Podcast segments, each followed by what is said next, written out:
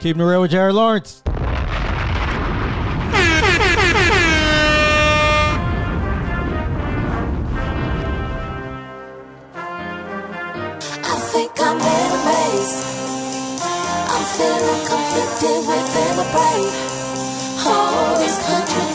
Got me feel strange.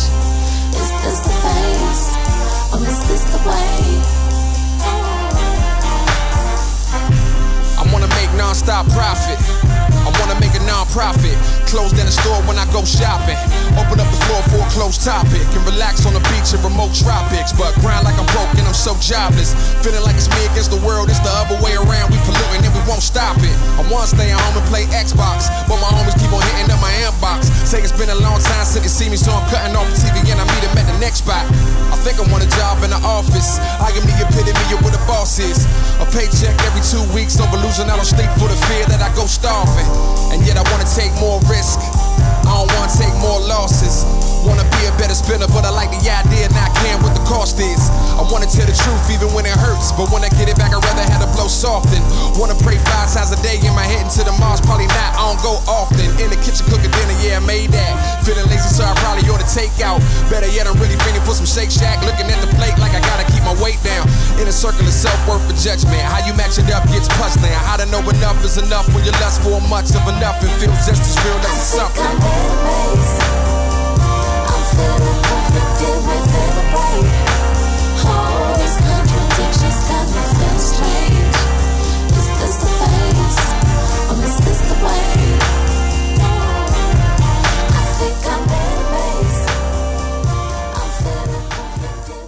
Welcome to Keeping It Real with Jared Lawrence.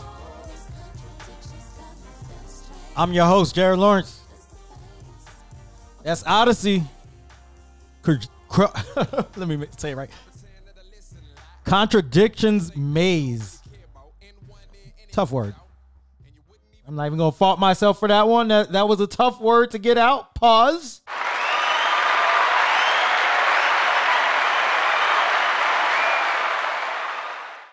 But let me not waste any more time. I have a lot of topics to get to.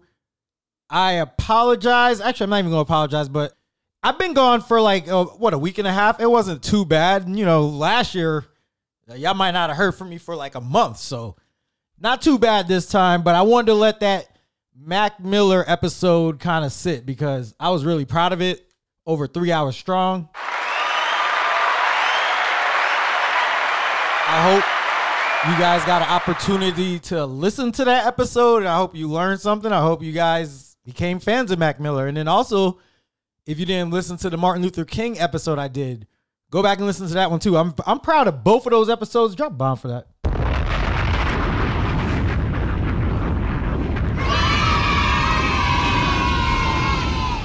Like I'm I'm a pretty tough critic of myself. Like I'll record these episodes and I don't think they're good. I never think they're good. And then when I listen back, every time I listen back, I'm like, you know what? It's not that bad. And then some of them, I'm like, you know what? This is a really good episode. And those ones that are really good, I I will go back and like edit. So like the Mac Miller and the Martin Luther King ones, I went back and edited those because I knew I had good episodes on my hand and I wanted to make sure I got all the mistakes out. Now this episode, probably gonna leave the mistakes in because I already messed up in the beginning trying to say contradiction. So this will be a, a pretty clean, not clean, a pretty raw, raw episode. That's what they say in hip hop terms, not like the sexual raw. This is raw as in we're gonna leave the mistakes in. But those last two, I edited the hell out of those. Like I want to make sure they sounded really good. Um, like I said, go back and listen to those. I'm proud of both of them. Two strong episodes in. The thing about this podcast that you probably don't get with a lot of other podcasts is the depth. The D E P H. Oh, the D E P T H, the depth. Because I'm giving you so many different things. Like I have episodes on monogamy. I have episodes on sex. I have episodes on Martin Luther King. I have episodes on Mac Miller, episode about DMX, episodes about relationships, like dating, like all types of things, my life, like sports based episodes. I give you so many different categories that I can't even put myself in a category, even though I am in the society and culture category if you like search it on your podcast apps. But I just wanted to show you guys that I can do so many different like things, and I'm doing them solo. Like I have guests on here from time to time, but recently, it's just been me by myself because I feel like I I can't always expect to have people on. Everybody's busy. Everybody has their own things going on in their life. Shout out to Jackie. I know you keep telling me you want to be on there. I'm gonna get Jackie on one of these episodes, but a lot of these I'll just do solo just because I know I'm strong enough th- that I can do it by myself. I don't, you know, there's some people who won't record their podcast unless they have somebody on that B mic with them. I'm an A mic. And I'm an A mic who doesn't always need a B mic. I can like I'll show you. I can do this by myself and I'm doing that today once again. I apologize though. I didn't know the beginning of this episode was going to be me cutting a promo. Like I said, I have a lot of topics, so let me just get right to them because the last few episodes have been kind of like under an hour. I don't know if we'll do that today. A lot of stuff to talk about. We might go over an hour, we might not. This is not like the new norm either. I don't want you guys to think I have like a time limit set. I'm just kind of talking, and once I've exhausted all my topics, the show is pretty much done. So the last few episodes, I just haven't had a lot, a lot of stuff to talk about. But since I've been out for like a week and a half, and the last two episodes were more like based on people, and I want to say those two episodes mean a lot to me because they're both based on people who have been big parts of my life, like who have added, I guess, to my growth and development. Mac Miller and Martin Luther King, both of them. Like musically, Mac Miller is like one of my favorites, if not my favorite. And Martin Luther King, just so much he's done for this country, um, giving me the way to think. And I just always want to like be like him when it comes to making this world a better place, improving, especially the black community, strengthening our ourselves and getting us on the right path. So both episodes meant a lot to me, and I'm very happy I was able to do them. And I told you I was gonna do the Mac Miller episode on his birthday. I made that happen. So I'm also proud of that because let me tell you, to sit there for over three hours, talk and play music, it was fun, but it's also like something I knew I had to do. So I was like, kind of like, let me find the right time to do this. And I'm just glad I was able to get it done. But like I said, a lot of topics to get to. I'm finally going to get this show started. Uh, apologies if you guys have been sitting there like, when are you going to start? We're starting now. So I'm going to start it kind of on a somber note. I want to say rest in peace to my good friend Doreen Donovan. I can't even believe I'm saying it. Like, it still doesn't feel real to me. But Doreen um, passed away probably over what almost two weeks ago. I think it was the weekend before Martin Luther King um, Day. So, man, it just it still doesn't feel real. But yeah, like almost like maybe a week and a half ago, she she passed away. And you know, I'm not on social media, so I I got a text from a friend who um informed me of it, and man, that's one of those situations where I do feel like I need social media. And I was just talking to another friend about this, where it's like nowadays you find out this information via social media, and it makes me feel like I need to be on there for that. But then I also have friends who know I'm not on social media and they'll get the information to me. But it's just tough, man. I want to say, you know, give my my condolences to her family. I, I'm not really in touch with anybody in her family. Like I knew her, I didn't really know the the rest of her family well. I've met everybody once or twice, but I didn't have that same relationship with them. But Doreen was a good friend to me. Anybody who knows her, this is not like secrets I'm putting out. This is all information that was on Facebook, but she had made an announcement. I want to say maybe two years ago, maybe under two years ago. It was sometime during the pandemic. And she made an announcement that she had stage four cancer. I didn't know, I don't know if she said like what type of cancer it was or any of those um, details, but she made an announcement that she had stage four cancer. And she said, you know, it was not going to get better. Like she pretty much knew that her time on this earth was probably I don't want to say limited, but she didn't have a lot of time left even though she did she was able to like keep going for like maybe a year and a half, 2 years after that announcement. But the thing I wanted to point out is when Doreen said this, she basically said that she didn't want anybody to like feel bad for her or like text her and call her and ask her how she's doing and kind of just bugging her. And I say that because me and Demaine and I, I, maybe Mike, but we've had this conversation before where we're like, if we had cancer, if we had something like where we know we don't have a lot of time left on this earth, how would we handle it? Like, will we tell people or will we keep it to ourselves? Kind of like a Chadwick Boseman, where he didn't tell anybody because he didn't want the overreactions. He didn't want everybody hitting him up and like stressing him out when he knows he doesn't have a lot of time left. He just wanted to live a normal life, a regular life. And I, I feel like that's kind of what Doreen wanted. She wanted to be able to still live a regular life, but she told us, she told us in advance what it was so there wouldn't be shock, you know, when it happened. Like with Chadwick, it was a shock because nobody knew that he was dealing with that. Doreen, I think, wanted us to know in advance, like, hey, this is what I'm dealing with, but please don't ask me about it. Don't hit me up. Like, it's not curable. Don't give me your remedies. Like, she was pretty, pretty um concrete in what she wanted. And I respected those wishes. I always reached out to her like just regularly. I didn't try to treat her differently. You know, I text her how how are you doing? Like, how's everything going? But not know like how was everything going in that term, but just more like life stuff. Like, how how are you doing? Like, how's your day? Like, just normal conversation. I always tried to keep it normal. I didn't want to burden her or anything. And I feel like we had we had some good conversations. I feel like we could have I could have reached out more. And that's something I'm always gonna think about. Like, man, and that's when anybody passes. It's always like, I wish I could have reached out more. I wish I could have talked to them more. But I think with Doreen, it was tough because when I would reach out, I always got the impression that she was she was just living her life, but that she kind of didn't want me to maybe worry or she didn't want me really to know how bad it was because maybe it, maybe her situation was worse than she let on.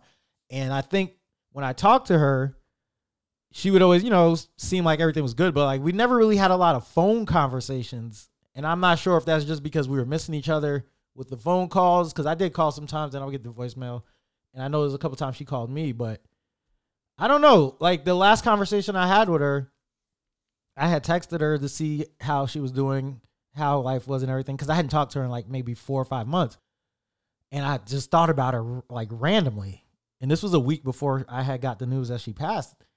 And our conversation was just like, hey, what's up? Blah, blah, blah. And she basically was like, you know, I'm good, but I'm playing a game right now. I'll get back to you. I don't know if it wasn't a good, like, if she wasn't really doing good and just didn't want me to know, or if she really just never really forgot, or she forgot to get back to me. It's just a lot of those things I wonder about, but I always got the feeling that she was just living her life. Even when she said I'm playing a game, I felt like she was just living her life and she was enjoying her life. And she didn't want to think about maybe what was going on. And I I respect that. I always say, like when we talk about people in like their final days or if they're going through things, and we're always like, stay strong, like you got to keep fighting and all that. I feel like a lot of times when we do that, it's for us. It's not really for them. We're saying that to make ourselves feel better, to make ourselves feel more comfortable about the situation. Whereas they're a lot of times content with what it is. And you saying that stuff is not really like helping them. They're trying to, you know, live peacefully and not worry about that type of stuff because they know that it's coming. And I feel like sometimes when we tell them or when we want to talk about what they're going through, it's not really good for them. It's it's more about just making ourselves feel better. So hopefully that's something everybody can learn from. But man, I just have a lot of good memories with Doreen, and that's something I'm always gonna be able to look back on and remember. Um, a lot of pictures together that I can look back on, and just good times, man. I remember when I was working in New York, I was mapping in Brooklyn back in 2013, and yeah, I was in this place called Sheepshead Bay, and she lived in a place called I think it was called Brighton Beach, or no, I'm sorry, Gerritsen Beach. She lived in a neighborhood called Gerritsen Beach, and it wasn't far from Sheepshead Bay, like maybe a five ten minute drive. It was super close, and my hotel was in Sheepshead Bay, and I remember she came out to where I was at, and we had went to some place called the uh, Rooster, the Rolling Rooster, some type of like roast beef sandwich place that was like right next to my hotel. It was really dope. She had put me on to that spot, so we went there and we got like these roast beef sandwiches, and I just have good memories of that. But also, after work, some days I would go to her bar where she bartended at, and I would just, you know, after having a long day's work, go hang out there, have a drink, eat dinner. They had some really good food at that bar too, man. Shout out to that bar, but we just got to hang out, talk. I was, you know, she was working, so she was serving other customers too. But she would always come by, have good conversations with me. And she got when she got off work, she would come sit down and we talk more and hang out. And the thing is, as we get older, like friends move away and stuff, and everybody goes their separate ways. And that's why I'm so thankful for that mapping job I had because I traveled all over the country mapping. And whenever I was in a city where I had a friend, man, I would always reach out like, "Hey, I'm in your city. You guys want to hang out?" And when it was New York, I hung out with Doreen quite a bit. Like I said, I would go to the, the rooster spot with her. I can't remember the exact name of it. I think it was like Rolling Rooster or something. You can look it up though. It's in um, Sheepshead Bay in Brooklyn. And then going to the bar, hanging out with her there. And I remember on the weekends, my hotel was like so expensive, so I would always have to drive to like Queens and stay at like a cheaper hotel. And Doreen was always like, "No, you got to come to Gerritsen Beach like on a Friday. Like we're having some event, blah blah blah. Like you got to come hang out. Like it's gonna be a big party. I don't remember what it was. It was like one of their neighborhood like events, and she hyped it up so much. I was like, all right, I'm gonna go. So one one night I ended up staying in Brooklyn an extra night, and I went over to Gerritsen Beach, and we went to like some like community center, civics. I don't know what kind of building it was. And they had like it was what she said. It was like a big neighborhood event. They had a DJ playing there, drinks, music. Like it was a good time. I met some of her friends. And I remember them they played the wobble. And if you know me, you know like whenever the wobble's playing, I'm jumping on the dance floor. And this was a pretty white event. Like it was, you know, it's Brooklyn, like that type of Brooklyn where I was probably the only black person there. Maybe one other black person was there. So, you know, when I start doing the wobble, everybody's like looking at me like I'm the best dancer there. And that's that that comes with being black sometimes. Like when you go to an event where it's mostly white people, you're gonna be looked at as the best dancer. Whether you can dance or not, they're looking at you to hold it down and carry the torch for the night. So I went over there, I did the wobble. I got everybody on the dance floor. Doreen had took a video of it, which she had tagged me on Facebook um years ago. It was just a great night, man. I remember that. I remember meeting her fiance at the time, who ended up becoming her husband. Super cool dude. I forgot his name. But man, just a lot of good memories from being up there in New York and being able to spend that time with her. And then also when she would come down to Florida to visit, I was able to always hang out with her because she would always reach out to me and say, I'm in Florida, I'm back in Orlando, you know, I want to hang out. And I would always make time for her when she came down. Whether I had to go all the way to where her mom lived at in DeBary, I would go pick her up and bring her to wherever we were going, whether it was downtown to do meet up with other people, back to the east side. Like I always would make time to see her when she was in town. And man, it's just a lot of great memories with that. Like going out downtown with a group of friends, hanging out on the east side, going to somebody's house and just chilling. A lot of good times, man. Shout out to my friend Janine because I know she was very close to, to Doreen too, and like we both would all see each other. And man, I'm really gonna miss her, but I'm just thankful for the time that we had together. And I just wanted to come on here and speak some kind words about her and just let you know like the type of person she was. She was a super sweet person. Um, known her since high school. Like it's just you know we go all the way back since we used to hang out in a neighborhood called Bradford Lakes, where she lived at. Where my other friends James and Steve and Howard Lou, like all our friends, like we would all hang out in this little neighborhood, and she lived there, and she would always come out and hang out with us. So this is like somebody I've known since like legit like middle school. And we've gone all through like middle school, high school, and like life together and just stayed in touch.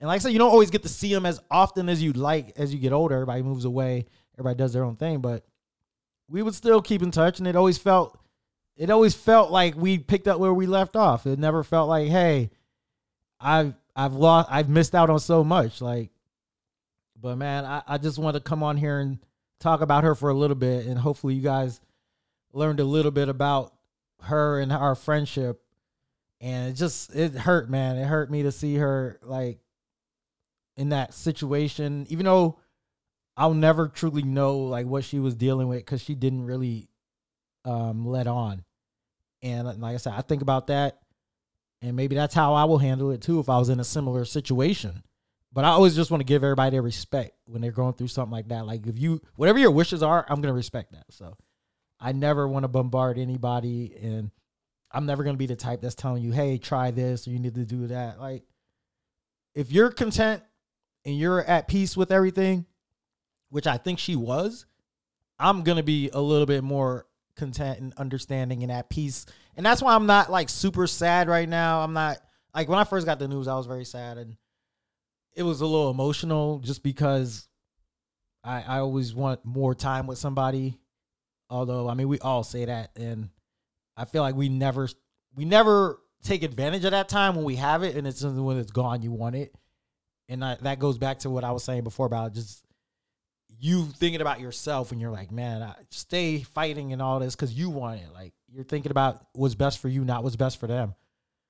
But rest in peace, Doreen. I'm gonna miss you. A lot of memories. I remember when you had asked me to send you like a lot of our throwback pictures because you had a, a, photo album, a digital album, and I was able to send those to you and you saw them. Uh, she was supposed to come down for our 20 year high school reunion we had last year that I told you guys about but I, I, think she wasn't feeling well, so she didn't make it to that. So I don't even remember the last time I really saw her, but I just know we had a lot of good times together, a lot of great memories. You will be missed, always in my thoughts, always in my heart, forever. Um, let me see what else I want to talk about. Um, let me let me get to a little bit more upbeat now. I don't want to. I have more like somber stuff, but we'll we'll mix it around. I don't want to just hit you guys with all the bad stuff in the beginning, and we'll mix it around. Um, you know what? Let's talk about the NFL playoffs. That happened. The AFC and NFC championship game was yesterday. Great games, both of them great games. Shout out to the Cincinnati Bengals. They are going to the Super Bowl.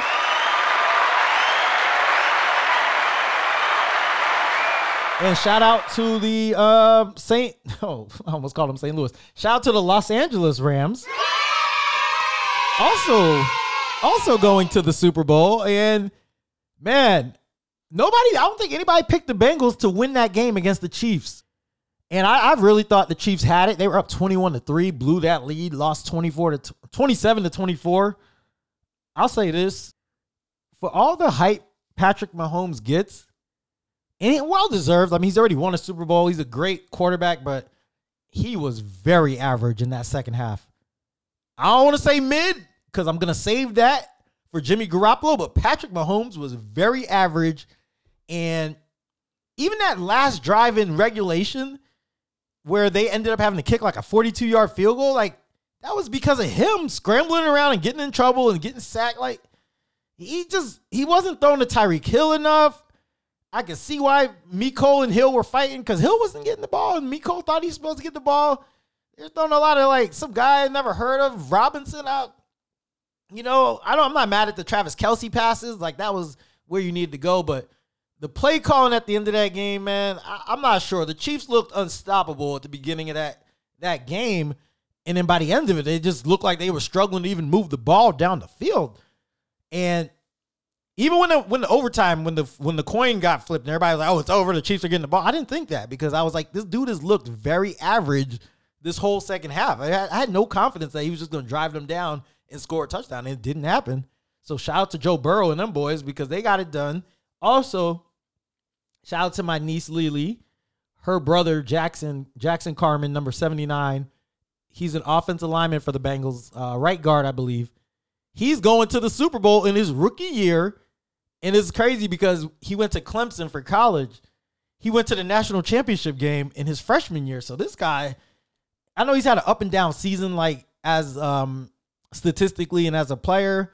But he played like most of that second half yesterday. I was watching him, and I mean he's only a rookie, but just to get that type of start to like your whole football life, man, national champion in college, and now you might be a Super Bowl champion. It's just very impressive, and I'm excited for them. I I'm actually gonna probably root for the Bengals just because of him, and yeah, I, I hope they can win. I mean, I know the Bengals O line. I know they get killed. That O line, look, O line is rough. I ain't gonna lie, even though they got my niece's brother on there who I'm not related to by blood. It's a long story. my dad had a kid at 14. He had a daughter who was my niece. The lady he had the daughter with or the lady he had my niece with, they didn't stay together. She ended up marrying somebody else, had two other sons. So that's why I'm not technically related to them. But I'm still gonna root because you know I'm friends with his mom on Facebook and everything, and I've met them. I've FaceTimed him. I asked for a Trevor Lawrence jersey. I never got it, but that's beyond the point.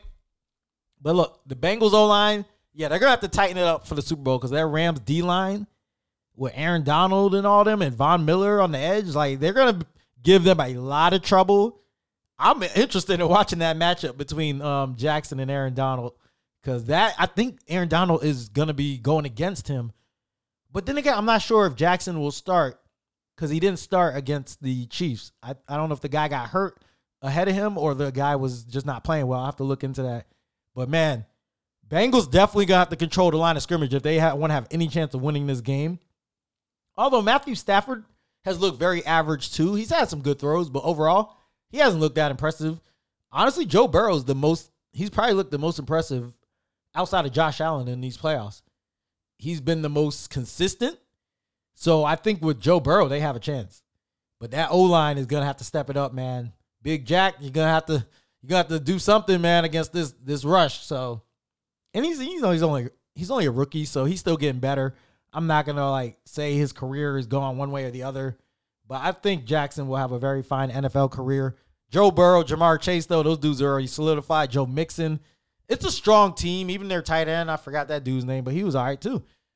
The Bengals secondary might have some problems. I'll tell you right now, if they put Eli Apple on Cooper Kupp, they're in trouble or or even Odell Beckham. But it seems like Stafford. I don't know, man. He's he's had some up and down stuff. I think he was like tied for the league lead interceptions too. So that's why I'm not saying it's gonna be like a blowout. I felt like the Rams actually should have lost the game to the Niners yesterday, but the only reason they won is because Jimmy Garoppolo is mid. In mid is a term I don't even smoke weed, but it means like bad weed. Jimmy Garoppolo looked average. He was super mid, and they should have easily won that game, but he didn't play good. If he would have played better, they would have easily won that game. So that's the reason they're not in the Super Bowl. But I don't know. It'll be a good game. We'll probably talk more about it as we get closer. But that's all I got for now. Like I said, I'm going for the Bengals. I guess that's my prediction. but we'll do maybe I'll do another one of those episodes where I like randomly call people and get Super Bowl predictions. Maybe we'll do another one of those episodes next week. Look out for that. Moving on. I went out um a couple weekends ago. So it was a Saturday night for my friend's wife's birthday. And it was like a 90s theme pub crawl, which I'm not even drinking right now. I haven't drank since the new year, so I was pretty sober this whole night. But I want to talk about this because it was just an interesting night. Um, we had ended up going to a bar called Patio. And we're there, whole bunch of people. I'm with Janine and Chris, um, and then my other friends. But while we're there, they're playing all this like 90s music. And then if you've never been to the patio, it's a bar in um, downtown Orlando. They have like an outdoor, like legit like patio. You're outside. And it was freezing this night. So it was probably counterproductive to be on the patio in like 50 degree weather, but we were there. I was bundled up. I was dressed properly for the weather, so it wasn't a big deal. But when we're on the dance floor, the DJ's playing all types of good music. Like he's playing Kris Kross, Montel Jordan, like all the 90s stuff you would expect. I think we got a little TLC in there, and I had a dope TLC shirt. But he starts playing Britney Spears. So when he's playing Britney Spears, this, I guess she was white. I think the girl's white. They said she was from like North Carolina. I'm gonna say she's white. She starts dancing, and this girl starts doing the whole Britney Spears, like, hit me, baby, one more time. Or I don't even know what the song was. I don't think it was one more time. I think it was the other Britney song that's real popular. But she's doing like this whole routine to the song. Like, and she's on the floor, like rolling around. Folks, it's COVID right now. COVID's still out here. So this girl's rolling on the floor during COVID. And all I can think to myself is, man, like I really would have to be willing to take a risk to even be trying to do nothing with her right now after rolling all over that floor. I'm talking about bare. I don't know if she was bare feet, but like back touching the ground and all of that, and doing the Britney Spears routine. But I say all that to say, Chris is over there doing his little dancing too, because Chris is a really good dancer. And we're gonna get to Chris in a minute because Chris has a new song out, and I'm gonna play that. But Chris is doing his own routine. They're not dancing together. Chris is married. He understands that, so he was, you know, he was following his rules. But he's doing his own routine. And I guess after the Britney Spears girl was done dancing, her friend comes up to us because they saw Chris dancing, and they're like, "Hey, we want you to come dance with the Britney girl." And Chris is like, "Nah, nah, nah, I'm good, I'm good." And Chris is trying to like steer me over there, like, "Oh, no, yeah, you go, you go." And I know, look, I'm not the type, I'm not good enough of a dancer to be trying to dance with that Britney girl because she was really good. For as wild as she was on that floor, like she was a good dancer. So I was like, I'm not doing it. But the girl who was trying to get us to go dance with her was fine, bro. Like she was so fine. She had like she was like this tall. I don't know if she. I thought she was like light skinned at first, but now I'm like maybe she's Puerto Rican. But I'm like maybe she's black and white. Maybe she's just white. She had this curly hair, curly brown hair, tall, beautiful face, and she's like telling us to go dance with the Britney girl. And all I could think about is I don't want to dance with Britney. I want you. So when she comes back, because she kept like interacting with us, she was super cool. She comes back over there, and I told her straight up, like, look, we don't want Britney, we want you. and she's like giggling, oh, thank you. And I'm like, hey, what's your name? I don't even know if I got her name, but she said I'm from Morocco. So as soon as she said that, I even got more interested because I'm like, you know what? She ain't even white. Like she's from Africa somewhere. I think French Montana's from Morocco. So I knew it was Africa. So even after that, I was just like, yo, this girl's she's fine. And she's from Morocco. I gotta holler at her. So well, I said when she comes back, man, I, was, I don't even care, man. I'm pulling up from 50. Like I'm shooting from wherever I gotta shoot on this court. And I had that confidence. I don't know what it is about me recently, but I just got this confidence where it's like I'm not scared to talk to anybody. So I'm pulling up from anywhere in the court. So she comes back over, and I told you I'm pulling up from 50. I go up to her. I said, "Look," I said, "Look, girl, I just want to take you out on a date. Let me take you out on a date." I think those were my exact words. And she was like, "Oh, thank you, but I have a girlfriend." I said, "Whoa, hold on. Wait, you don't like guys? Like, I was like, oh, sheesh." So then the girlfriend like walks over. She pulls the girlfriend. Oh, this is my girlfriend. Little, uh, I think she's like blonde or brunette. I, like, I don't know. But I was just like, damn it. Like I'm not taking that as an L because it wasn't like a full rejection. It wasn't like a I'm not interested. She never said those words.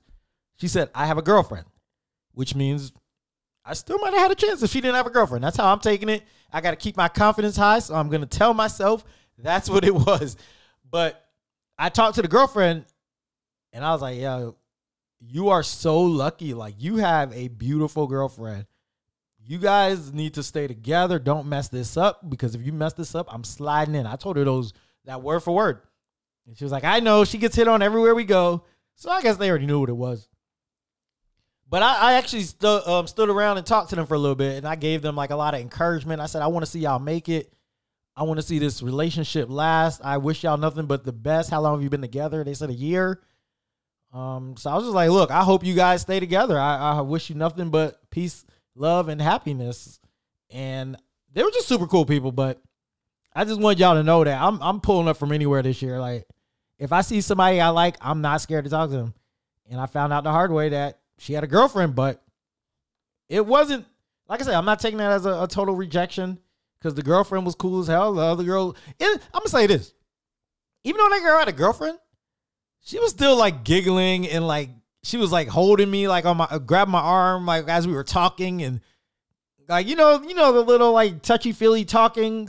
She was giving me that, so I was like, you know what? I don't know if she's full on like on like likes girls. She might like dudes too. Like I still, she might have still thought I was cute because I was still getting vibes that if she didn't have a girlfriend, I had a good chance. But that's that's what the situation was, and I accepted it. I'm not like one of those dudes who can't take a no. So I wish them nothing but the best. But like I said, Chris has a new song out, and I also want to commend Chris. He was a very um, good guy during that whole time, and very respectful. So shout out to him. But I want to play his new song. He has a song called Heart Attack. If you haven't seen the video for this, the video is really good. Like go to his YouTube page. His name on there is Crissanji. It's C R I S S A N J I. That's his artist name and his YouTube page name. And this video for this song, I, I've watched it at least 10 times. I've told him, like, this is your best video you've done so far. Over 5,000 views on YouTube already. Let's try to get those views up even more. So watch it, share it with your friends. If you have a streaming platform, make sure you stream it. But I'm going to play it on here just so you guys can hear it. But I also want you to check out the video because the video is just really good. They shot it in Sanford at a bar. Just a great concept. The girl in there is really fine too. But this is Chris Crissanji. It's called Heart Attack. Bring it on, baby, me say Sanji. Girl, bring it on, give me, bring it on, give me. Me say bring it on, give me, bring it on, give me. Girl, bring it on, give me, bring it on, give me. Me say bring it on.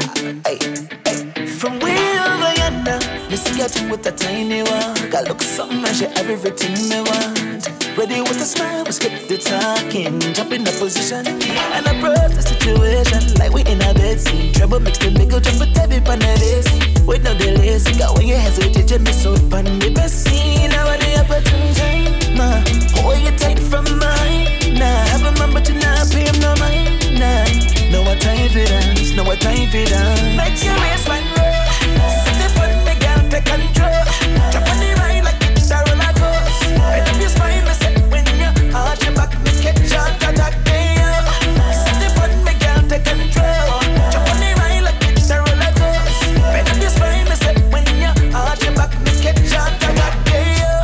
silence. Wasn't way over me head. Yeah, I wasn't ready to turn my defense. Resuscitate me back from the dead, don't come again. We manage, yeah, he is a savage. Been quite some time since they get a good challenge. Your body excite me, can hardly manage. A wine, you should famous, cause you have a talent. I said, we just get a call from heaven. Them whatever they got is them then. Are you more than nothing? Crush your lip on your body, it is a sin. Good up, good up, style for the win. Make your waistline roll. Sit up on me, girl, take control. Jump on the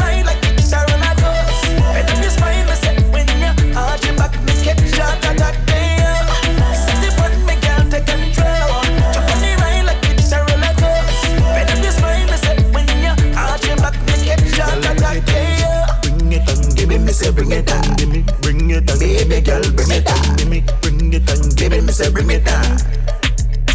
Girl, bring it on, give me, bring it on, give me, me say bring it on, bring it on, baby girl, bring it on, bring it on, give me, me say Brand new Crissanji. Heart Attack.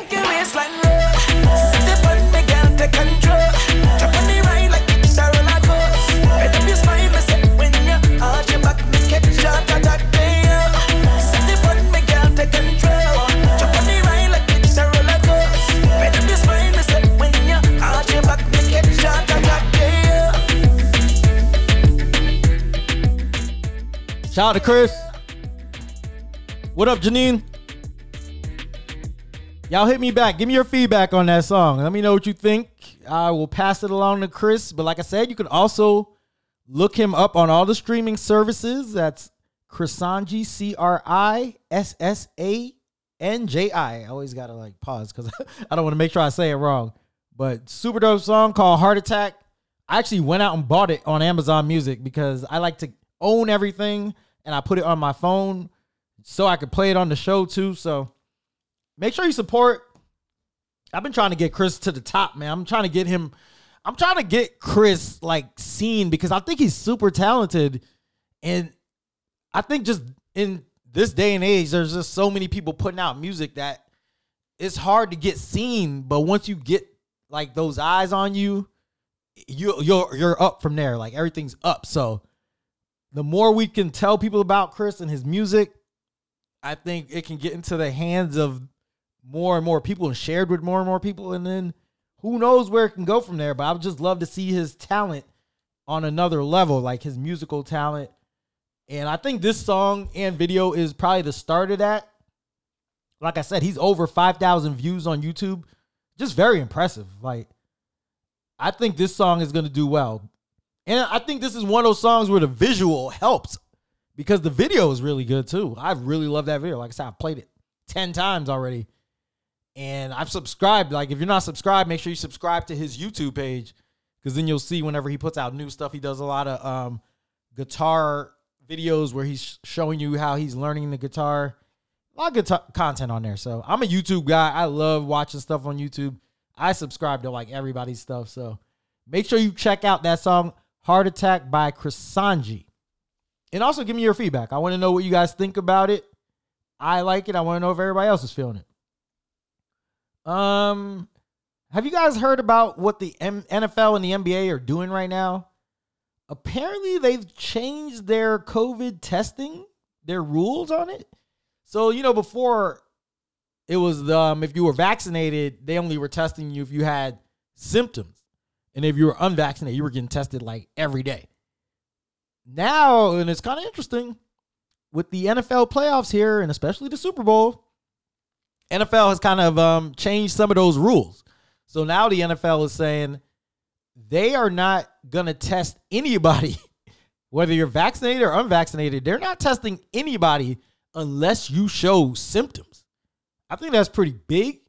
The NBA right now, I think if you're vaccinated, they're not testing you. If you're unvaccinated, you're getting tested. But I think pretty soon they're only going to test if you have symptoms for vaccinated and unvaccinated. It's kind of interesting. Kyrie Irving still can't play. I don't understand that, but you know, still can't play in home games. But they're loosening up their testing. And I, I think both of these cases are interesting because it's kind of what I predicted before, where I was like, we have to learn how to live with COVID. It's here. Like once you leave your house, you are at risk of being exposed to it. So I just feel like we have to learn how to live with it in our day to day lives. And I do agree with the NFL and NBA. I think this is the right decision. I don't think you need to test every single day. I don't. I think we over test kind of in this country. I think if you show symptoms, that's kind of when you test. But with the with the way COVID is, and um, everybody's developing their antibodies, and the numbers are starting to go down. I think we do have to start treating it more like the flu, where we just know it's out there and you can be exposed to it. But I, I don't see us having to like go over do all this extra stuff anymore. I think I think we're at a good place with it where we can live our day-to-day lives and not really stress too much. The vaccines are out there. Um, we have a lot of different things that can help you, but I think everybody's been exposed to it at this point. So either you've had it, you've been asymptomatic and had it, or your body's either developed the antibodies to fight it, but I don't think it's as big of a threat as it was a year ago. So I'm not mad at either one of those. Um, I give props to the NFL and the NBA. I know they're only doing it because of the Super Bowl. They don't want anybody missing this game. But I'm not mad. Let me see what else we have to talk about.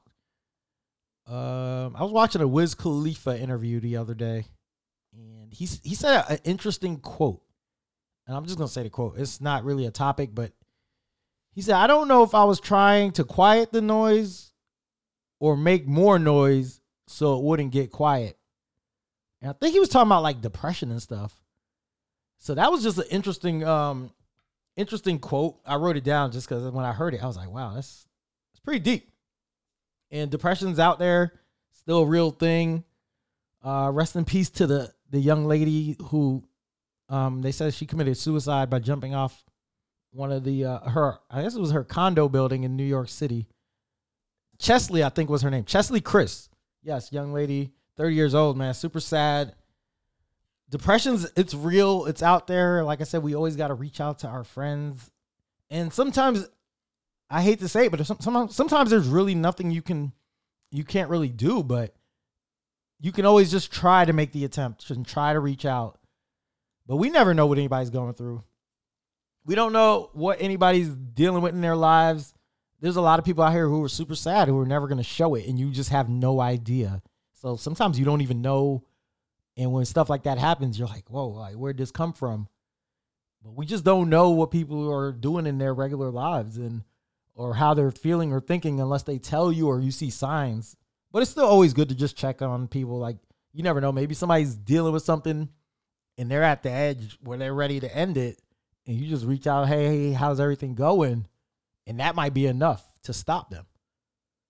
So I always try to keep in touch with my friends. I don't do it like every single day, but from time to time I text people and just like, hey, how are y'all doing? How's life? I got to get better at it. Like I said, um, even with Doreen. I hadn't talked to her before that last text in months. So I'm always trying to get better at that. Family members and friends, I'm always trying to reach out more and do more. But I wanted to talk about how we don't know what people are going through because I want to transition into another topic. And shout out to Courtney because Courtney, um, he's a, a listener of the show, a friend of mine. He always hits me up. We talk about stuff. And he had reached out to me last week and he sent me an article about a woman from Connecticut named Lauren Smith Fields. And I actually had read this, I had knew about this story before he even sent the article. So I was familiar with the story. And we were talking about it. But if you're not familiar with it, uh, she was a 23 year old woman who was mysteriously found dead in December, December 12th to be exact, after a date with a white man that she had met on Bumble. This is a black woman we're talking about. I think that's important. The race is important to this because we never know. We never know. Well, actually, I'm gonna tell you why it's important. Besides the we never know what people's intentions are, I think race is important as you'll see the way this case was handled. So she was found um, dead in her apartment. I guess the the guy who she had met on uh, Bumble. Apparently, they only had been talking for three days. He went over to her place. They had a date at her house and he claims they just had a couple drinks or maybe not a couple i don't know if he said an exact number but he claims they had drinks and that she was feeling sick or something and that, like she started bleeding from her nose so he helped her to the bed and like helped her like lay down and made sure she was you know put in the bed safely and that he stayed and cuddled or stayed and comforted her all night. That's his story. But then in the morning she was found dead I guess he had to call the police because she was unconscious when he when he woke up. So I think all of that is interesting because his story is like they had some drinks in that she was found like unresponsive in the morning after not feeling well. But then when they did the test, apparently she had like fentanyl in her system.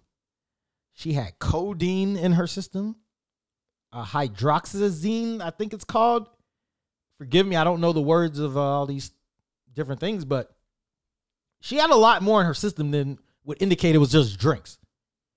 So that's what Courtney was like telling me about. He's like, yo, I don't, I think this dude did it. Like, I think this dude might be responsible for this.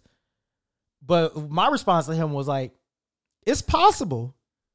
But I also want to err on the side of caution because we don't know what people do. Like we don't know people's lives, man, and that's that's an important thing too.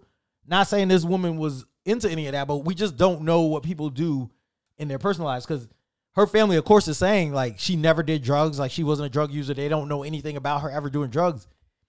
And I can tell you this I can tell you there's a lot of families of friends I have that if they passed away, their family would say the same thing. But I would know in my heart that they did do the drugs. So just because your family says you never did drugs, that doesn't mean your family knows that you never did drugs. Like a lot of times, man, I can even say like just from things I've seen in my family, like people don't know what, what these kids are doing, man. They don't know what their kids do when they're not around. Parents always think all their kids are angels and virgins and never had a drink of alcohol and drugs or any of that, never smoked. Like all these parents think their kids have never done anything. So when when that happens, I'm not surprised that the family's response and honestly, if that was my sibling or friend or somebody, I would want this case looked into more because you know what? It's very sketchy that she had all of that in her system, and this white man is saying they only had drinks. So what I was telling Courtney is, I'm like, what they need to do, and this is where I think race comes into into play, because the police apparently did a, such a terrible job securing the crime scene that the family of this young lady, um, Lauren Smith Fields, her family said they went to the apartment later after the police were done doing their investigation. They found blood on the sheets. There was a used condom in the trash. There was a pill on the bed. So at this point, I'm like, what kind of investigation is the Connecticut in, in Bridgeport, to be specific? This is Bridgeport, Connecticut and we're gonna get to them in a minute because there's more to this this little city that we got to get to. But I'm like, what kind of investigation is the Bridgeport Police Department doing where they allow all of that evidence to be left behind after they're done with their investigation and this young woman's family has to come and find that themselves. And then also I'm hearing they weren't even notified that their their daughter, sister passed away. Like they had to find out. I forgot how they found out, but they didn't find out from the police.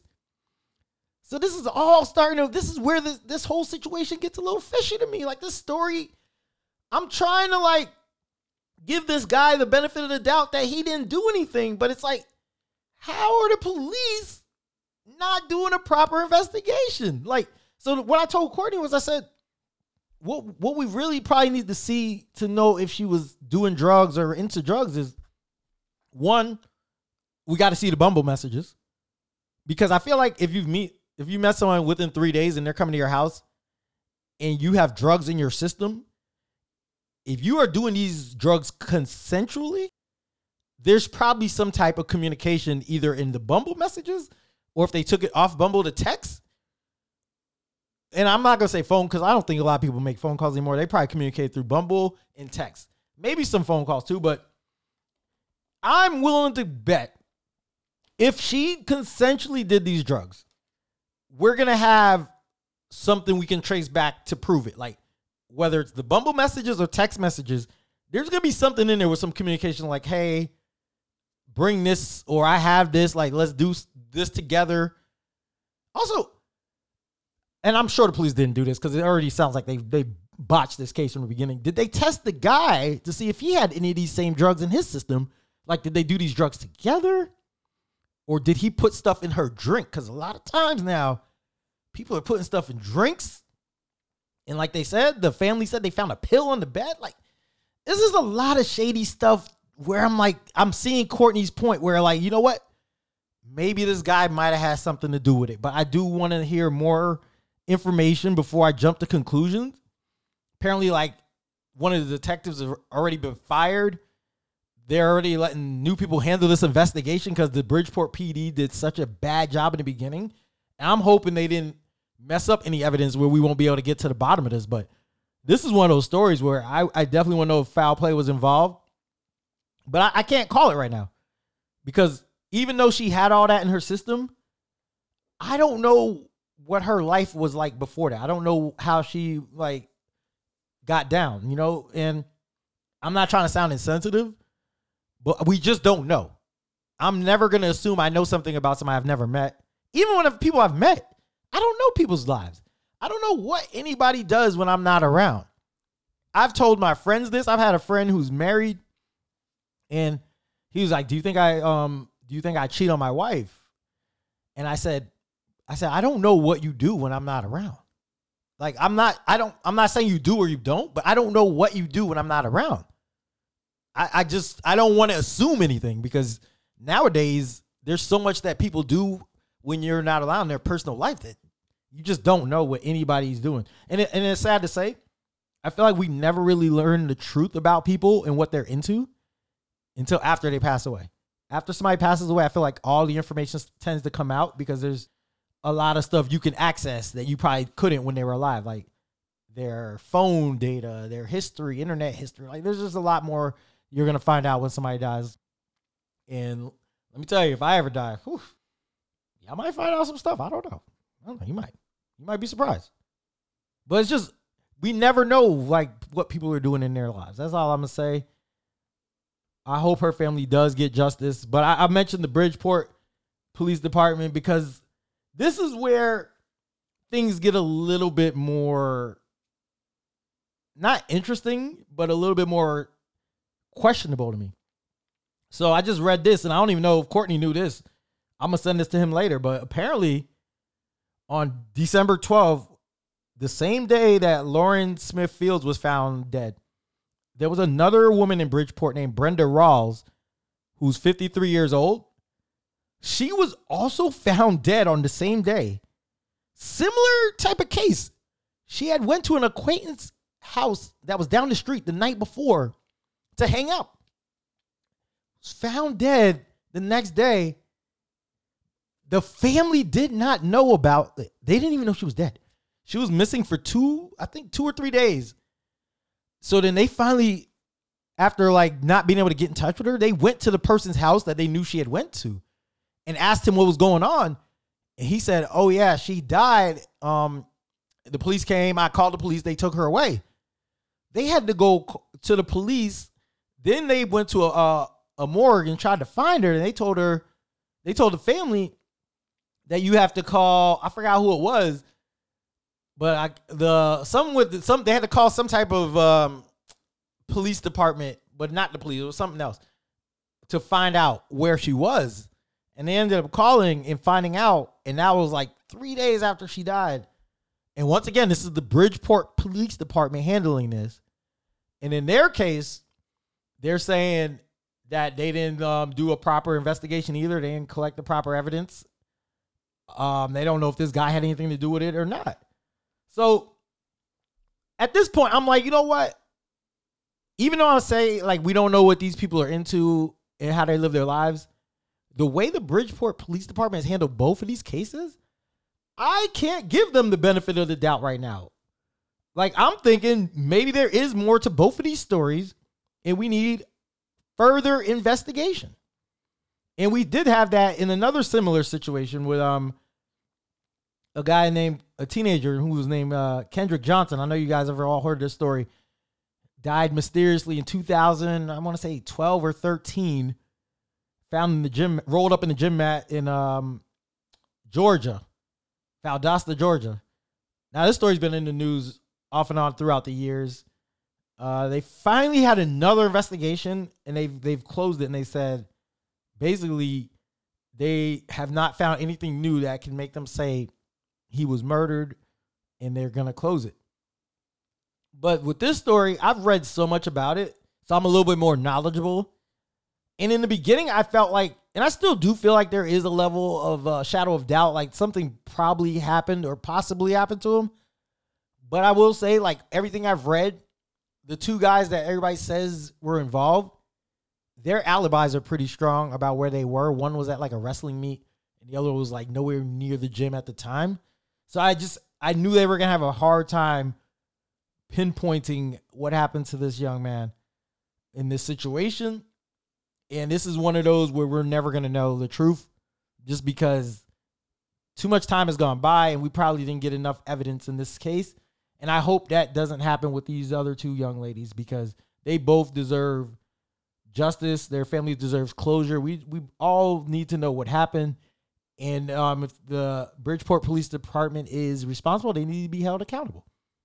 That's simple as that. So prayers to both of those families.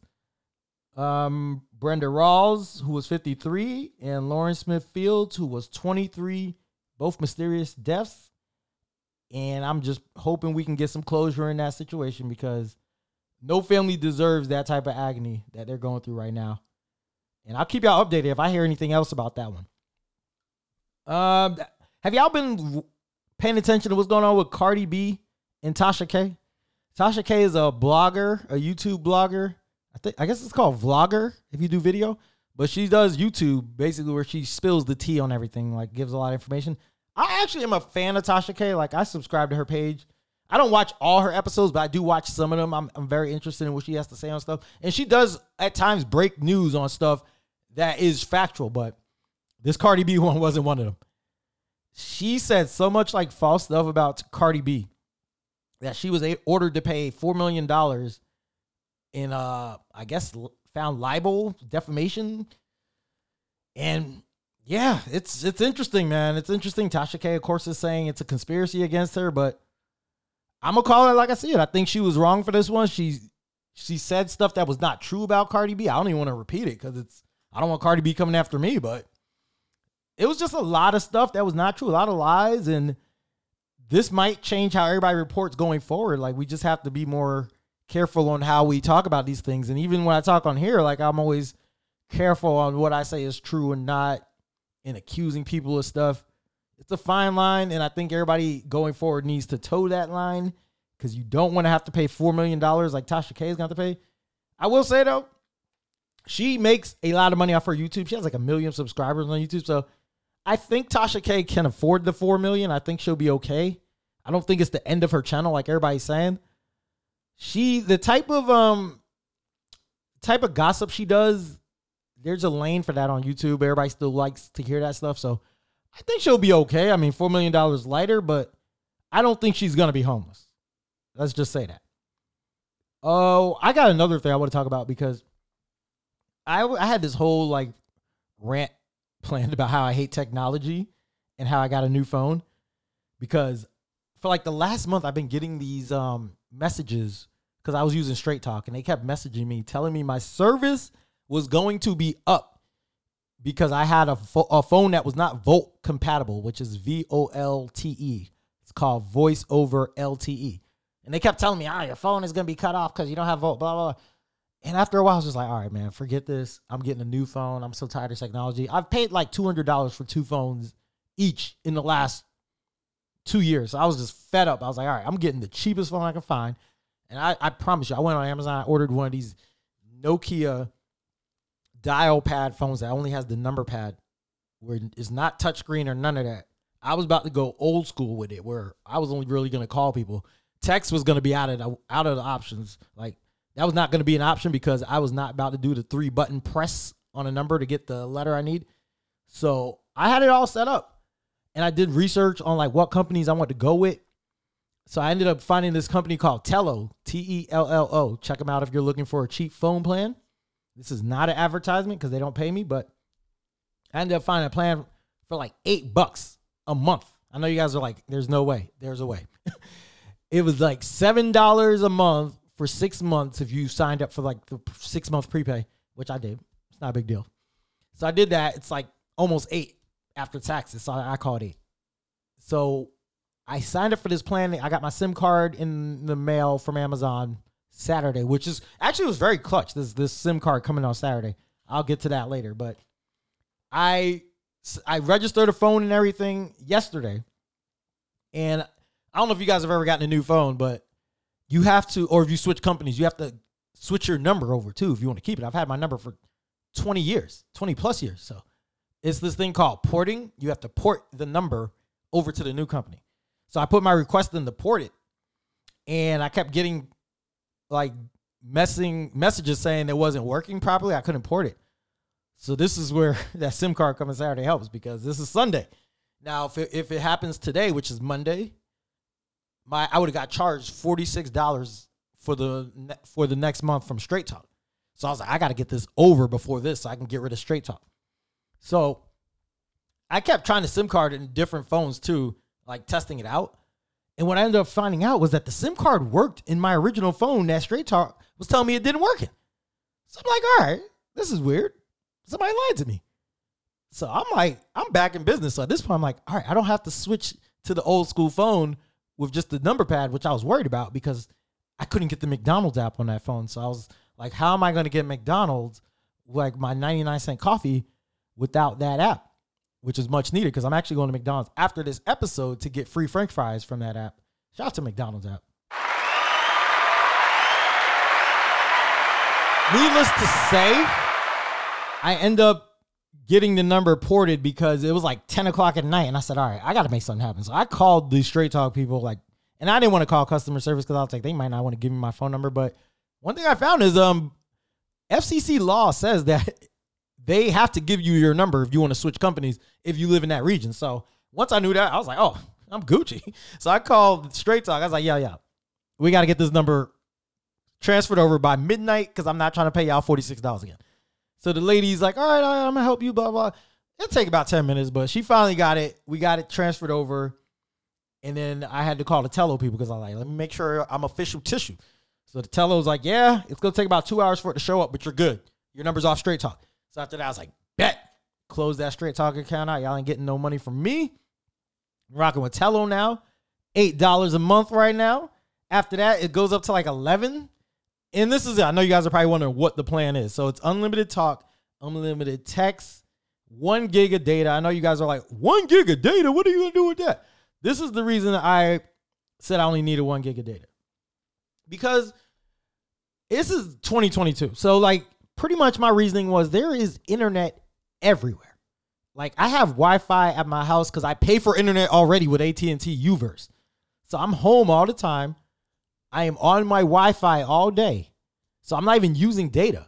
Then if I go to like my mom's house, I'm on her Wi-Fi. If I go to Mark's house, I'm on his Wi-Fi. Anybody's house I go to, I'm getting on your Wi-Fi. So I'm not really using data unless I'm at McDonald's trying to get the drive-through code to get my coffee for 99 cents. So I was like, you know what? That's not gonna be a gig. I can get by with this one gig. And I'm all about saving money at this point. Like this year, I told y'all I'm trying to do like I'm trying to get rid of all unnecessary spending. I've already let the lawn guy go. So now the phone was the next thing. TruGreen, you guys are next on my list. I'm monitoring you guys. If my grass starts falling off and not looking the way it's supposed to look, y'all gotta go too. But I'm hanging on to y'all for now. But TruGreen, I'm watching you guys too. Because the thing is, now that I have a job where I'm home, it gives me an opportunity to see everything. So I'm at home now and I'm just seeing how my whole life is working. I'm seeing my bills. I'm seeing everything a little bit more closely than I was before when I was on the move all the time. So now I'm looking at things like, you know what? I don't really need this $46 a month phone bill.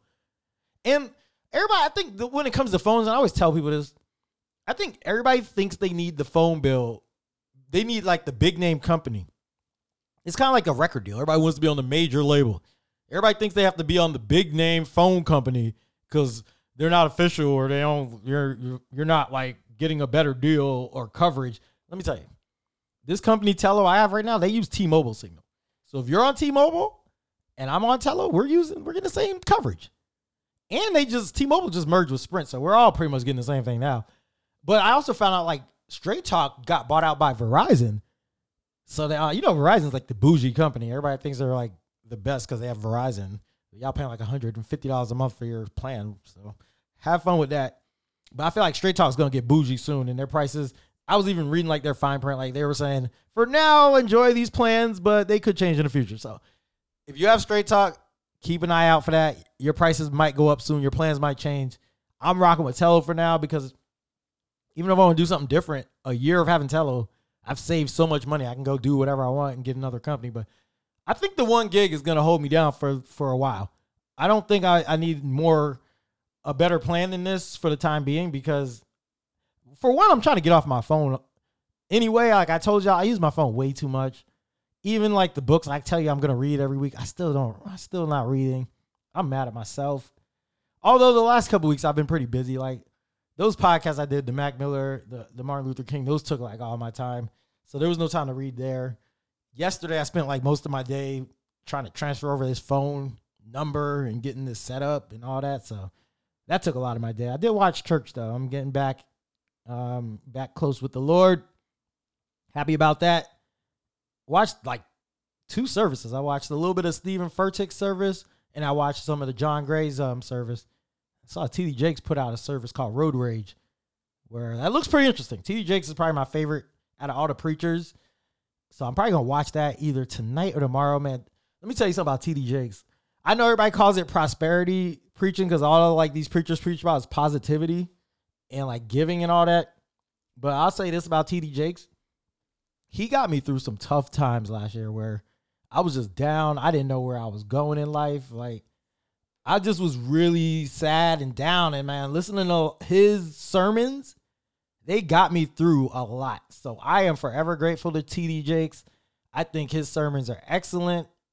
You know what? I'm not mad at the whole prosperity thing because prosperity is what I needed at that time. I needed positive words. All right. I didn't need somebody to tell me I was going to hell when I was sad. So I'm happy. I listen to TD Jakes, and I would just recommend if you guys are looking for somebody to listen to when it comes to church, can't go wrong with TD Jakes.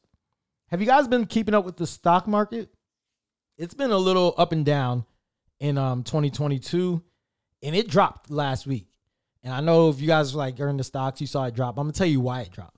So the Fed had a meeting last Wednesday, I believe, and in this meeting they had to decide whether they were gonna raise the rates or not, which is the interest rates. And I just recently found out this is like interest rates for like the banks, mortgages, like everybody who is somebody this is interest rates for them. So the reason the stock market has been so down, everybody was saying, is because one, inflation is just killing our economy right now. But the inflation plus these interest rates being low is not a good mix. So they said until the rates go up, the market's not really going to be great. So when the Fed had their meeting last Wednesday, they had decided they're going to raise rates in March. Now we don't know how much they're going to raise these rates, but they're going to raise them in March. So what I'm thinking is by March we should be back to normal in the stock market. Um, it looks good today though, which I'm I'm a little interested in seeing how the rest of this week plays out because the market was really like high today, and I'm one of those now who's on this whole thing where I buy the dip. Now, if you don't know the term buy the dip, it means you wait for like prices to go down before you buy. So I, it's taught me a lot of patience. One thing I'll say about buying the dip, there was a lot of stocks, not a lot, maybe like a few stocks I got last week that I got at a price that they were at last summer. And that's just me being right place, right time. But it it also taught me like, yo, you can be patient sometimes. If you don't get it at the price you want, you don't have to rush and buy it. Sometimes you could just wait a few months and it might come back down to that price. So I think between now and March, I think the market's going to fluctuate up and down. So if you don't have like if you want a stock right now and it's not the price you want, I would just say be patient. It might come back down to that price. It might not, but if you have a price you're not willing to move from, hold to it. Buy the dip. What else do I want to talk about? Oh, I have a good story to talk about. So I went to Publix last week to get, I think I was looking for croissants. Yeah, I was looking for croissants because you know Publix got like that bakery. They got some good croissants. So I went there. I'm in the bakery, and you know the bakery people will be up on you like quick, like the minute you walk to that counter. There, can I help you? Can I help you? But um, actually the girl this time wasn't that quick. She was like busy in the back doing something. So I actually waited for a minute because I knew she would still see me and come over there. So she ends up seeing me. She walks over to me, and she's like, "Hey, can I help you?" But after she says that, she's like, "Oh, nice hoodie you have on there." And I'm wearing, if you don't know, I'm wearing my Portland Trailblazer hoodie that I actually bought in Portland when me and Kyle went there years ago. So I'm like, oh, well, thank you. But I'm not used to getting compliments from women on a Portland Trailblazer hoodie. So I'm like, oh, thank you. I appreciate that. She's like, yeah, that's my team. I'm like, whoa, whoa, hold on. oh, wait, what? You're a Blazer fan?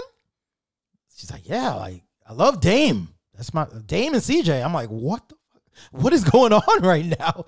Like, I'm talking to a woman who's a Blazer fan who even knows players. Like I was blown away.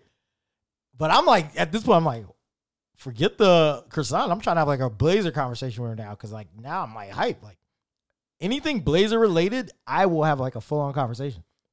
But I understand we're at Publix. She's trying to do her job. So she got that conversation right back to um uh what I was looking for. And I was like, oh, I was looking for croissants. They ended up not even having the croissants. So I was just like, oh, dang. But I was like, you know what? you're like super cool. So I'm gonna remember like you, your face and name, and next time I see you, like I'll say what's up. So I feel like I've developed a nice little rapport with this uh, woman that works in the bakery at Publix. Not only, not even. I know what y'all thinking. This ain't no no. I'm trying to holler thing. This is just like if I see you, what's up? Hey, Blazers doing good. Blazers doing bad. Like it's somebody I can interact with now that I know you like the Blazers. Like I just thought that was a really cool experience, and it's very different than the experience I got at Walmart a while back when um this other guy in the laundry aisle, the laundry detergent aisle, wanted to have a deep conversation with me. And I actually saw him again when I went to Walmart and I had to get my croissant at Walmart because uh, Publix didn't have it. I ended up seeing this guy, and that's why I was like, I'm adding this to my list of topics too, because the, I had such a great interaction with her. But I saw him; he didn't, he doesn't recognize me anymore because it was it was an awkward conversation, and I feel like he has this conversation with everybody or these types of conversations. So he's probably talked to mad people, but I was at Walmart one day and I'm walking down the laundry aisle and he's there, he's stocking shelves, which side note, why is it that the stock people at Walmart are there during the day now? I thought Walmart closed at 11 p.m. so they could stock overnight. It seems like whenever I'm at Walmart, I'm like fighting with these guys. I'm fighting to get through the aisle because we're both in the aisle and they want to stock and I want to look at stuff and I'm like trying to dodge them. And it's just, it's a lot, man. Walmart, I'm not mad at y'all for closing at 11. Like, I understand you save money, but we got to figure out this stocking thing because it's too much of a hassle now trying to even go down the aisles. Every aisle is full of somebody stocking at eight o'clock at night. And I don't understand why we're at this point. Pandemic is coming to a close. I don't need 24 hour Walmart anymore. I'm good. I actually like that they close. Although if there's like that one thing you need at night, you're screwed. But I'm not mad right now. I like Walmart closing at 11. I think most. I don't think we need 24 hour stores because I grew up in the 80s and 90s when we didn't even have 24 hour stores. So I'm I'm used to not being able to go to a store at midnight. I'm also used to stuff being closed on Sunday, like not just Chick fil A. I remember in New York City, like everything used to be closed on Sunday. And we don't really have that anymore. Now, there are like restaurants and stuff you'll see they're closed on like a Monday and two or a Tuesday. Like the Chinese restaurants, they always are closed on like a Tuesday now. I guess that's their day. But we need to get back to that where everybody gets like the proper rest and all that. Like we don't need everything open 24-7. We don't need to overwork everybody. I've had this conversation before about the lady at Taco Bell. Shout out to Mike. He said he enjoyed that story. So I'm I try to tell some more stories. But anyways, getting back to the Walmart story. Walking down the laundry detergent aisle, and I'm looking for detergent. And there's this black guy, he's stocking the shelf. He stops me. He's like, "Hey man, can I ask you a question?" At this point, I think I'm about to get like the uh do you know Jesus Christ is your Lord and Savior? You know, that's usually how it starts, or the Jehovah Witness. I thought I was about to get one of those. But I was prepared. I was like, oh yeah, yeah, go ahead. Cause I'm not rude. I always let people like ask or talk to me, whatever they want to say. So he's like, hey, he's like, do you think do you think we go to heaven if we kill like bugs or spiders? This I'm throwing off at this point. I'm like, wait, what? He's like, yeah, yeah, like if we commit murder on a person, we go to hell. The Bible says we go to hell. So, do you think we go to hell if we kill like a bug or or a spider or an ant? I'm just like, fam, I'm just like this is this is way too deep right now. Pause. This question is way too deep for the detergent aisle. And I just I'm trying to answer him. I'm like being diplomatic. I'm like, I don't I don't know. Maybe. I don't know. I'm really at this point I start thinking about I'm like, I don't know. I never thought about it. Like I've killed many insects. And he made a good point. Like I'm not mad at the super woke deep question that he had, but I didn't have an answer for that. Like, and then, bro, you know you don't kill the ant too. Like, why are you asking me this when you know you don't committed that murder too? Act like you above this. He's like, yeah, that's something I always wondered about. So I'm just like, I don't know, man. He saw me getting like flustered trying to figure out the answer to. He's like, yeah, yeah, man, I'm not gonna hold you. I just something I've been thinking about. I just wanted to ask somebody. Like, all right, man. If you, want to get that off your chest, go ahead, bro. I like, I'm not mad at you. I, I tried to give the best answer I could, but after that, I kept moving. Got my detergent, got the hell up out of that aisle, and I moved on to another aisle. But now every time I see him, I know like I move quick. I gotta go past him quick because I know what type of time he's on. I know he's on that deep shit. And bro, I'm not. I don't have like that's just too deep for me. That's like a question for Mike. Like I can't answer that, bro. Like I wonder. I might have to ask Mike that question because that's a deep question, and I'm not mad at it. Like I thought it was a good question, but I don't want to go to hell for killing an ant either. Like or eating meat. I think he brought that up too. Like pause. Like if we eat meat, do we go to like do we go to hell? I keep saying jail, but it's not jail. It's hell. Guess hell is the same as jail. But I didn't have an answer for that. But y'all, if y'all think about that and you got an answer, um, respond to me. Cause he was like, I think he did bring that up. I'm like, well, bro, what about these animals that eat us or eat other animals? Like, they just as guilty. Like, I don't know. When I'm eating food like that or I kill a spider, I'm not thinking about that. But damn, what if I get to heaven and God is like, yo, you, you killed that ant on December 1st, 1999. You gotta own up to that, or you gotta, you know, you're you're you're not getting in because of that. So it's something to think about. I don't know. Y'all let me know what you think. Though. I thought it was a pretty deep question. Is it too deep for somebody at Walmart to be asking? Like I said, they they need to be stocking them shelves too. You need to stock them shelves quicker, right? Because like, why do I have to battle you in the aisle? Like, I'm trying to reach for the pasta sauce. You keep walking by, grabbing and putting stuff back on the shelf. It's like, man, fam, I missed the days when I could go to Walmart and nobody was in the aisle unless you went at like two in the morning. Then they're in there. But now it's like every time I go to Walmart, they're stocking shelves. Uh, we talked about the NFL playoffs already. Oh, it was so cold this past weekend. Like, especially up north. But if you live in Florida, I know y'all felt it too. It was like 20s, 30s. That was the temp, like at night. And then in the daytime, maybe 50 was the high. And it got me to thinking, and this is some deep stuff too, but the cold I don't think there's anything more humbling in this world than being out in the cold. Because no matter how much money you have, no matter what you are in life, if you're healthy, if you're sick, like we all get the same feeling in the cold. And like you can't do anything about it but get into some warmth. But when you're in the cold, it's just a very uncomfortable feeling and it's I think it's humbling because it just lets us know we're not above this. Like we all have to deal with this cold. And I always think about the homeless people, man. That's that's probably the one time where I really one of the times where I think about what it's like to like live out there when you're dealing with those temperatures and I just feel bad like and I've seen like on the news they do have initiatives where there's churches and stuff that will bring in the homeless or there's uh centers and we do need government funding. I think I hope those churches or whoever is housing the homeless during the cold weather is getting some type of funding because we have to keep that going. That is a really important thing when it's cold, and a lot of people probably don't think about that. But those homeless people out there, man, it is. I can't even imagine how they deal with that weather with just a jacket because a jacket ain't gonna cut it. You have to be in a warm building.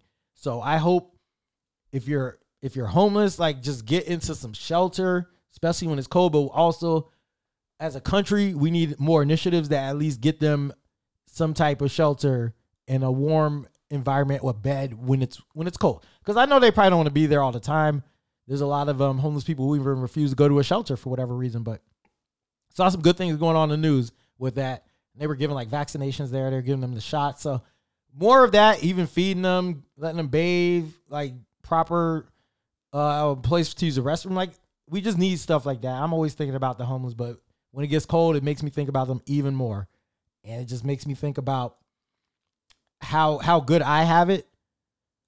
But it just also lets me know like I'm not above this cold either. When you're out in that cold, nobody's above it, bro. We're all feeling the same thing. Very humbling. We'll always put things into perspective when you're out in that cold weather. So next time you're in the cold weather, just think about others who are less fortunate, but also think about how you have to deal with that cold too, and you can't do anything about it. Did y'all see the Royal Rumble this past weekend? I don't. I don't think many people that listen to this watch wrestling, so I'll keep this short. But I went to uh Demaine's parents' house, watched the Royal Rumble with him, his family. It was a great time. Happy brother, happy uh, happy birthday to his mother, and I gave her a nice Kohl's gift card. But we watched the Royal Rumble there. It was a it was a decent show. I it was a little too predictable for my liking. I'll cut to the chase. Brock Lesnar run won the Royal Rumble, and um, Ronda Rousey made a return and won the women's Royal Rumble. And I felt I did say Ronda was going to come back because I'm I'm the type that's already thinking about WrestleMania because the winner of the Royal Rumble gets to have their pick of who they want to wrestle for the title at WrestleMania. So I was like, Ronda's gonna come back. She's gonna win. She's gonna challenge Becky because they never had that their match before because Becky got injured.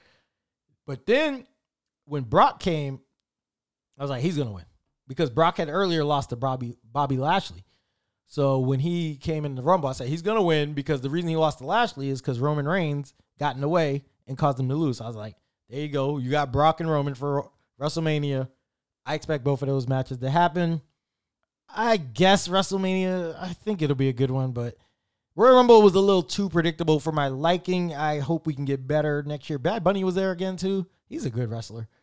But yeah, I'm gonna say that Royal Rumble was a little it was mid. It was like Jimmy Garoppolo's performance. It was mid. I'm gonna wrap it up with a couple more topics before I go get my French fries from McDonald's. Um, I had the Impossible Burger the other day, and I think I finally found a solution to eating like a regular hamburger. That Impossible Burger, if you guys have never had it, it tastes just like a real burger. Now I know some vegans say it's not real vegan because it didn't pass some test. I don't know, but it's better than just eating red meat. It's better for you. So I would highly recommend the Impossible Burger. I seasoned it up with like some, um, I think it was like a McCormick or one of those seasonings, a hamburger, gourmet burger seasoning. Cooked it right on the stove, about five minutes, and that thing was good, man. I ate it for breakfast probably need to move that back to dinner or something because it's a little too big for breakfast. Pause. But I recommend the Impossible Burger if you guys are looking to meat alternatives. It you can't go wrong with it. It's amazing. I had Beyond Meat before, and I was told I did it the wrong way. I had the the sausage Beyond Meat crumbles, and I tried to put those in spaghetti. They were nasty. But I'm gonna try the Beyond Meat, their ground beef fake meat, and I'm gonna cook that for my spaghetti next time, and I'll let you know if that works. But if not, Impossible is the way to go. Uh, they said Tom Brady was retiring, or apparently the news is leaked out that Tom Brady's retiring. He's his camp is saying that he hasn't officially retired yet, so I'm a little confused as to what's going on. So I'm not gonna do my farewell, all that Tom Brady stuff that everybody else is doing. But I will say something I thought was interesting. They said that the reason he's saying he's not retired yet is because apparently he has like a $10 million bonus coming on Friday. So he's not trying to announce that retirement until he gets this bonus, which, if that's true, I'm not mad at that. Get your money and then retire. He's doing it the right way. But Adam Schefter broke the news that he's retiring and now everybody's running with it. Still haven't heard an official word from Tom Brady yet. So I'll hold off on that. But I would say look at what happens on Friday because supposedly he's getting a $10 million bonus. If he gets that bonus, probably expect a retirement announcement after that. Also, I heard he has a TV show or some type of documentary he's doing where he might want to make the retirement announcement on there. So, a few things to look forward to or look for in uh, some clues to if he's retiring or not. Um, two more, uh, three more topics. No, two more. I'm not. I made a I don't know if it's a resolution, but I'm trying to do something different this week. I'm not spending money. Like I told myself Sunday was to be no, Saturday was to be the last day I spend money for the week. Cuz I bought so much crap last week. Like I bought so much stuff that I feel like I have enough food for the week and I don't really need to go buy any other miscellaneous things. So I'm trying something different. I think you guys should try this too where for the you should on Saturday, make sure you have everything you need for the week and see if you can go through the whole week with whatever you have at your house and not have to go out and buy anything. So I'm to see if I can go a week without spending money on anything. Like I don't need gas for the week. I don't need food. I think I can go this week without having to go to the store for anything. I will let you guys know next week how that goes.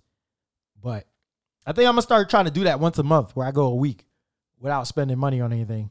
Because I feel like whenever I go out, I spend money on like if I go to Walmart for anything, I'm gonna if I just walk in there and buying something. If I go in Target, I'm buying something. So I'm trying not to go anywhere. Like even though I say I'm going to McDonald's tonight, I'm gonna go get these French fries. But that's because the app says they're free. So I'm gonna go get the free French fries, and I still won't spend no money. And if they try to charge me, I'm walking out, not spending. My last topic before I get off is YouTube is doing something different apparently, like, I don't know where this came from. YouTube has these new things they're doing called shorts, where it's like they put these, like, they let you put like a 30 second video up, a clip. I think it's a cheap pop. That's what I call it. I call it a cheap pop. It's a thing that they call in wrestling where you're doing something cheap just to get like some props or applause or you're trying to get a reaction. And I hate this. I hate these shorts that YouTube is doing because I think the main reason I hate it is because I have to watch a commercial. They never let me get straight to the short. Every time I click on these one of these damn 30 second videos, I always get a, like a 30 second commercial just to watch a 30 second video. So I think I'm I'm gonna um boycott all these shorts. And I, I don't know where this came from or why this is such a thing, but everybody is doing shorts now. And the shorts don't even be talking about nothing. The only shorts that I think are really decent are the ones ESPN does because they'll give you like a little clip or something, like a highlight. LaMelo did this, or this lady today. I saw a clip of a lady teaching her little daughter how to shoot the basketball on some hoop a guy was holding up, and the daughter made it after like hundred tries because the mom bet she showed her like, "Yo, bend your knees and you know push your arm forward," and she made it. So I thought that was a good short. But some of them, like the the podcast shorts, y'all don't be talking about nothing. So I'm I'm tired of that. I'm not gonna watch any more of these shorts. Like I said, unless it's the ESPN one, those are decent. But other than that, YouTube I see what you're doing. And the people posting these shorts, I see what y'all are doing. None of y'all are, none of y'all are low. I know what everybody's trying to do right now, man. Everybody's trying to get a little views or you 100,000 views on a 30 second video. It's probably worth a lot. I don't know, man. I don't like it. I don't like it at all. But that's it for me. That was my last topic. I don't know if I talked about the Blazers beating the Magic last week, but they beat them on MLK Day. Um, shout out to them for that. Anfernee Simons went crazy. Went crazy on them. Actually, no. Did he go? Oh, no, he didn't go crazy. He went crazy another game. CJ did good that game. Oh, Nurk. It was Nurk. Nurk had like 23 and 20 here. I think my new nickname for um, Nurkic is Nurk Chamberlain. Because Nurk just be destroying people lately. I'm starting to think I want to keep him at the trade deadline. I know I said before we're going to trade him. I don't want to trade Nurk. I want I mean, we still need to get rid of Rocco, Robert Covington, but I'm cool with keeping Nurk at this point. I mean, he's our only center left right now. Cody Zeller's out for like the rest of the season. This Blazer team, man, we're, we're definitely headed towards the lottery. I think there's a chance they can sneak in the playoffs, but I'm interested to see what they do at the trade deadline. That's uh, February 10th. So next week, we should know a little bit more about the direction we're going in the season. But with that being said, I'm going to end this podcast. I finally went over an hour. I'm proud of myself. I'm not really going to edit anything on this one. You're going to get all the mistakes. If there's like a long pause or something, I'll take that out. But other than that, I'm going to end this show with a Big K.R.I.T. song called I Gotta Stay. Not sure if I played it on the podcast before. I probably have, but I feel like I need to play it again. Just because, um, like I said, I lost a good friend in Doreen. And this is one of those songs that sums up what I'm feeling and what a lot of y'all are going through right now when you lose somebody. I actually sent this to another one of my friends today because she's going through some stuff with a loss in her family or a couple losses in her family. So I think this is one of those songs that everybody can get something out of, something you'll feel. So check it out. This is I Gotta Stay by Big Crit. Rest in peace, Doreen. This is Keeping It Real with Jared Lawrence. I'll see y'all next week.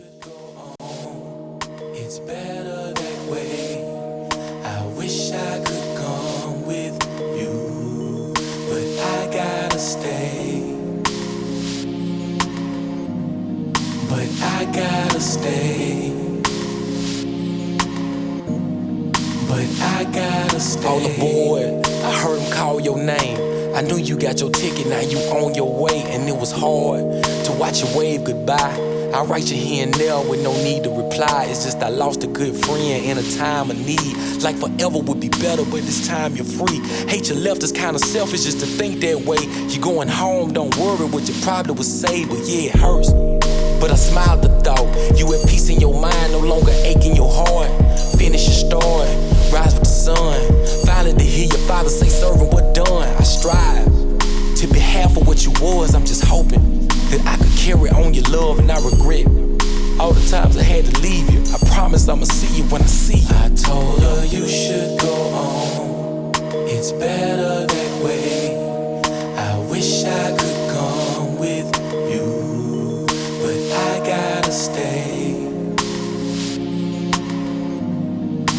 I gotta stay.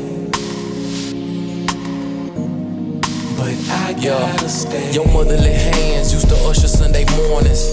Play the tambourine so well. Reminiscing on my granddaddy. Shed tears as you looked at his pictures on the shelf. Phone ringing every day. Friends gone away. Wishing you could go, but you had to stay. I sit and cry with you. Soon the feelings up and past. Oh well, one day that you'd pack your bags. Turn to me and ask. Don't fret when I leave this earthly body of mine and did all of his deeds. Crawl till it walk and held all it could breathe. Carry on what I taught you was given through heat to you, from me. In times like this, believe. I got a call like you used to get just the other day. They told me you'd gone home to stay. I told Yo. her you should go on. It's better that way. I wish I could come with you, but I gotta stay. But I gotta stay. Now I know what you meant when you used to sing. If I had wings, wings, wings, I'd fly away. I'd fly